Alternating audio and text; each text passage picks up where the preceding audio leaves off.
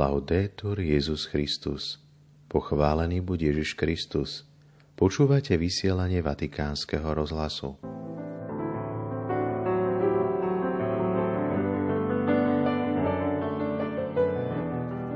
Dnes dáme priestor rozhovoru s riaditeľom Slovenského historického ústavu v Ríme, doktorom Danielom Černým. Pondelok 16. januára vás od mikrofónu zdraví Martin Jarábek.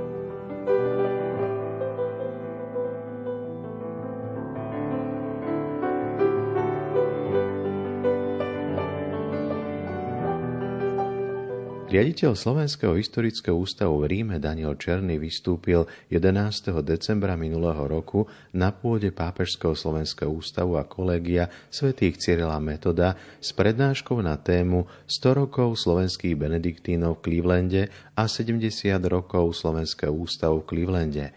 Prinášame rozhovor, ktorý pripravil páter Jozef Bartkoviak.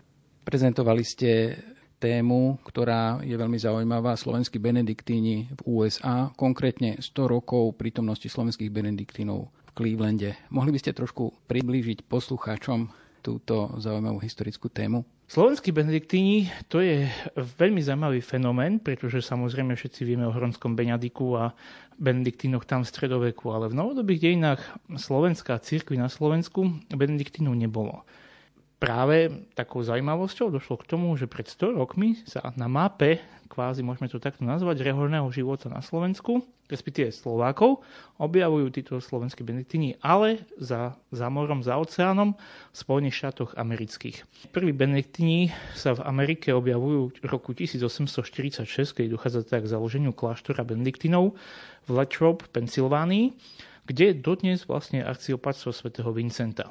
Toto opatstvo založili nemeckí katolíci, nemeckí katolícky benediktíni a ešte v 19. storočí stihli si vlastný kláštor svätého Prokopa založiť aj český benediktíni. Ten už sa nachádzal poblíž Chicaga, teda v Lyle, Illinois. A tu na, na tomto ústave, ktorý bol pri tom, pri kláštore bola aj škola, bol ústav vzdelávací, našli svoj domov mnohí aj slovenskí mladíci. A to je jeden z tých hlavných dôvodov, aj prečo Slováci veľmi chceli benediktínov. Pretože my vieme, že v začiatkom 20. storočia vďaka kňazovi Matúšovi Jankolovi vznikla nová rehoľa pre slovenské sestričky v Amerike, sestry svetov Cyrila a Metoda v Danville v Pensylvánii, ktoré pri svojom kláštore mali aj vyššiu školu pre dievčatá. Ale pre slovenských chlapcov v Amerike takáto škola chýbala a práve, tak môžeme povedať až biblicky, že oči všetkých sa upreli, upreli sa na týchto benediktínov a na ich vzdelávacie inštitúcie a proste z toho vyšla aj taká tá prozba z dola, aby práve benediktíni sa postarali o vzdelanie, o kvalitné vzdelanie pre slovenských mladíkov v Amerike. Prvým benediktínom, ktorý bol v Spojených štátoch amerických, bol dnes známy Gregor Vaniščák, benediktín, rodák z Lemešan, prakticky medzi Košicami a Prešovom, ktorý ale, ako už dneska vieme, vďaka výskumom sa vlastne Vaniščák vôbec nevolal, len do Ameriky prišiel na tento pas a usadil sa v pensylvánskom meste Jonestown. Vtedy mal 16 rokov, tri roky neskôršie sa rozhodol predsa len aj z hľadiska školy, aj z hľadiska nejakého povolania, ktoré v sebe cítil, vstúpiť práve ku týmto českým benediktínom.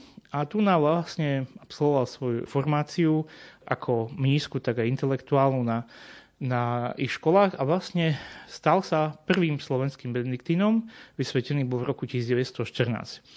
Medzi tým tam samozrejme prišli aj, aj ďalší slovenskí mládenci, ktorí cítili túžbu po reholnom povolaní benediktínskom. A práve z tohto jadra slovenskej komunity, ktorá vtedy bola v tomto kláštore svätého Prokopa.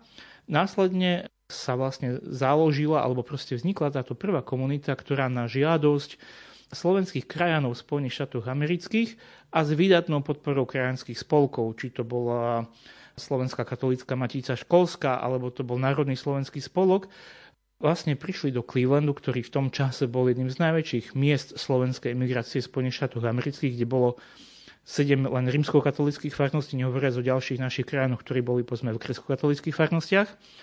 A Cleveland ako mesto vtedy malo veľmi dobrého biskupa Jozefa Šremsa, ktorý vlastne umožnil Benediktinom prísť a pôsobiť v svojej dieceze vlastne na území mesta Cleveland.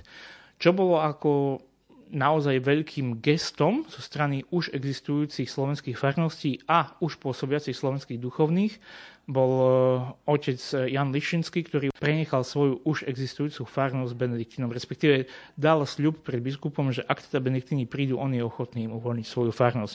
Čo bol vlastne v tých prvopočiatkoch obrovské gesto a vlastne dá sa hovoriť o materiálnom zabezpečení počiatkov tohto kláštora. Tento kláštor sa neskôr koncom 20. rokov um, stal sa z neho priorát samostatný a v roku 1936 samostatné opáctvo s prvým opátom, ktorým ale sa nestal otec Vaniščák, ale otec Gmuca. A dá sa povedať, že od roku 1934, kedy teda bola nominácia tohto, tohto opáta, až po vysviacku nám všetkým dobre určite známeho biskupa Andreja Grudku v polovici 50. rokov práve opat opatstva svätého Andreja Svorada v Clevelande bol najvyššie postaveným slovenským katolickým duchovným mimo Slovenska. Pretože táto hodnosť so sebou priniesla to, že to bol skutočný hierarcha pre slovenskú diasporu. Ja len pripomeniem poslucháčom, že biskup Grudka, Andrej Grudka bol protektorom Slovenského ústavu v Ríme a zaslúžil sa aj o vznik tohto ústavu. Sme teda vo východnej oblasti Spojených štátov, štát Ohio, e, mesto Cleveland. Poďme teraz sa pozrieť aj, ako to tam vyzerá, keby sme si to chceli predstaviť, možno, že a opäť sa môžeme vrátiť k tej histórii. Tak všeobecne krajina v štátoch Pensylvánia a Ohio je veľmi podobná našej, čo vysvetľuje aj to, prečo sa tam tí naši krajine tak dobre cítili a nemali problém sa usadiť, vnímali to ako keby, že sú doma. Cleveland samozrejme má svoje špecifika, je na brehu jedného z veľkých jazier, čo samozrejme ovplyvňuje klímu, ovplyvňuje sneh, ovplyvňuje zrážky. Ale v každom prípade na prelome toho 19. 20. storočia, na tom začiatku, bol mestom, kde bolo veľmi veľa slovanského obyvateľstva. Ako aj dobre vieme, 1915 v meste bola podpísaná Clevelandská dohoda, ktorá vlastne presadzovala model federatívneho usporiadania budúceho spoločného štátu Čechov a Slovákov. Takže môžeme reálne povedať, že v Clevelande to žilo a žije. Do dneska dňa na predmestí Clevelandu vlastne je centrála organizácie First Catholic Slovak Union, prvej slovenskej katolíckej jednoty, ktorá aj vydáva jeden z posledných slovenských časopisov v USA, časopis Jednota. Jedno z tých špecifík toho opasova svätého Andreja Svorada je, že v roku 1946, teda po druhej svetovej vojne, na čelo opatstva bol zvolený relatívne mladý mních, 37-ročný, Teodor Kojiš, ktorý sa naozaj zlatými písmenami zapísal do dejín slovenskej migrácie. On už hneď v prvých rokoch svojho pôsobenia sa stihol dostať aj do Európy, dokonca aj na Slovensko.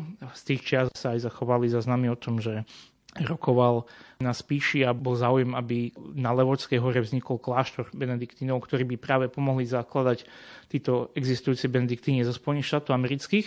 Po konci druhej svetovej vojny ostalo v zahraničí veľmi veľa slovenských utečencov a ľudí, ktorí boli zbavení občanstva alebo nebolo možné pre nich sa vrátiť späť do vlasti.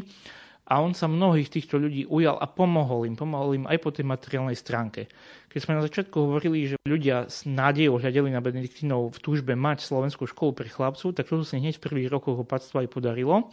V 27. roku škola začínala s 35 žiakmi počas vojny v školskom roku 42-43 tam už bolo prakticky 570 študentov. Takže obrovský náraz bolo vidieť, že tá potreba tam naozaj bola a že Benediktíniu, dá sa povedať, zvládli na jednotku s hviezdičkou. Na tejto škole sa vyučovala aj slovenčina a opat Kojiš mnohých významných predstaviteľov slovenskej katolíckej migrácie prizval, aby pomohli aj tejto škole, ale aj svojej existencii v slobodnom svete, tým, že im pomohol aj s cestou za more, dal im zamestnanie na tejto škole. A tak tu vlastne nachádzame otca Mikuláša Šprinca, básnik Strmeň, doktor dejin, e, profesor Hrušovský. To všetko bol naozaj vtedajší výkvet slovenskej vedy. A to vlastne nás privádza k takej tej druhej podtéme tej prezentácie, že vlastne aj z iniciatívy opata Kojša na Sviatok 7 bolesne, teda 15. septembra 1952, vzniká v Clevelande tento slovenský ústav, ktorý mal za cieľ to, aby sa tí slovenskí vedci, mnohí ešte v mladom veku, vedeli prezentovať na vonok a slovenská vec sa tak dostala aj do povedomia akademického sveta. Aby to naozaj bol ústav, ktorý bude robiť dobré meno nášmu vlastne národu, nášmu, môžeme to povedať tak, poslaniu na tomto svete. Takže tento ústav vzniká z iniciatívy práve opata Kojiša za prispenia otca Andreja Píra Benediktina. A tu možno taký krátky exkurs, že otec Andrej Pír, takisto rodak z Pensylvánie, bol ten, ktorý pri pápežskej návšteve svätého papeža Jana Pavla II v roku 1981 na Slovenskom ústave v Ríme potom následne preložil pápežovú kazen do angličtiny. A knižka, ktorú prednedávnom vydal slovenský historický ústav v Ríme o tejto papežskej návšteve, rovno prevzala ten jeho text, ten jeho preklad papežskej homilie. Bol tu spomínaný profesor Hrušovský, ktorý bol prvý riaditeľ tohto slovenského ústavu, Strmeň, Šprinc a myslím, že aj umelec Cincik. Títo všetci boli tým nukleom. Samozrejme, ten ústav sa následne rozvíjal a boli privzatí ďalší spolupracovníci, hlavne z radov slovenských duchovných, ktorí učili na ústavoch rozličných vzdelávacích aj v Ríme. Neskôr vlastne otec Michalácko, jezuita a mnohí ďalší. Mali ste možnosť aj navštíviť tieto miesta. Čo sa nachádza dnes, čo tam môže človek vidieť v Slovenskom ústave v Clevelande? Ja som mal, môžem to až tak povedať, že veľké poženanie byť tam tohto roku tomto ústave sa nachádza niekoľko pozostalostí osobností slovenskej migrácie, ktoré sebe zahrňajú množstvo vecí e, od knížiek, ktoré tvoria gro, keďže je tam naozaj veľká knižnica, cez rozličné artefakty až po rozličné listiny a osobnú korešpondenciu, osobné spisy jednotlivých osobností slovenského národa, pre všetkým teda v exile. E, jednou z tých veľkých plusov, poviem to takto, tohto ústavu je to, že za pre všetkým hlavne bývalého riaditeľa, pána Andreja Hudáka, došlo aj k čiastočnej digitalizácii viacerých týchto médií, napríklad či to boli osadné hlasy, alebo to bol Slovak v Amerike, alebo rozličné iné publikácie, ktoré vychádzali ako súčasť teda kránskej tlače v zámori a množstvo z nich bolo prehodených na mikrofilmy. Boli teda nafočené na mikrofilmy nie je to v pravom zmysle slova digitalizácia, ale začalo sa teda s tým, aby sa zachovali pre, pre ďalšie generácie. Takže toto je veľká pomoc aj slovenskej vede a slovenskej histórii práve tieto archívy, ktoré sú tu na, umiestnené. Na prednáške na pôde Pápežského slovenského kolegia sa hovorilo aj o knižnej produkcii súčasnosti a možnostiach pre bádateľov a pre ľudí, ktorí možno budú pokračovať v tomto diele. Určite tých možností alebo príležitostí je veľmi veľa, je len aj na nás, tak možno na tej mladšej generácii historikov alebo minimálne tých záujemcov toto bádanie, ako s tým naložíme. Netreba byť naivný, už len tá cesta do Ameriky niečo stojí, takže určite sa to nezaobíde bez finančnej inekcií. Teraz je otázka, či dokážeme presvedčiť aj Ide teda o publikácie a štúdie o hľadom histórie Slovenska, ale možno, že aj kultúry, literatúry, širšej oblasti, čo sa týka Slovenska. Áno, aj, a tu by som možno tak zase zdôraznil jednu vec. Slovenský historický ústav v Ríme aj dnes ponúka možnosti pre historikov a bádateľov publikovať svoje vedecké výstupy v cudzích rečiach v žurnály, ktorý vydávame Slovak Studies. Tento Slovak Studies ale tak myšlenkovo nadvezuje práve na, na Slovak Studies, ktorý bol časopisom Slovenského ústavu a vychádzal vlastne od začiatku 60. rokov. A práve tu boli publikované mnohé, mnohé cenné materiály v svetových rečiach, či taliansky, či anglicky, či nemecky, či francúzsky, čo sa snažíme aj my teraz, len chcem poukázať na to, že to nie je nejaké objavenie teplej vody, pretože tieto snahy tu už boli. Veď ešte práve za obdobia neslobody, za obdobia socializmu na západe vychádzajú napríklad aj preložené poviedky Martina Kukučina do angličtiny, rozličné mm, slovenské rozprávky preložené do angličtiny. To znamená, že už vtedy si uvedomovali naši krajania, že je potrebné zoznamovať s našou kultúrou aj západný svet. Je tu priestor, ale hovorím, nezačíname úplne na zelenej luke, len potrebujeme aj my sa zviditeľňovať a ukazovať, že, že sme stále tu, že máme čo ponúknuť.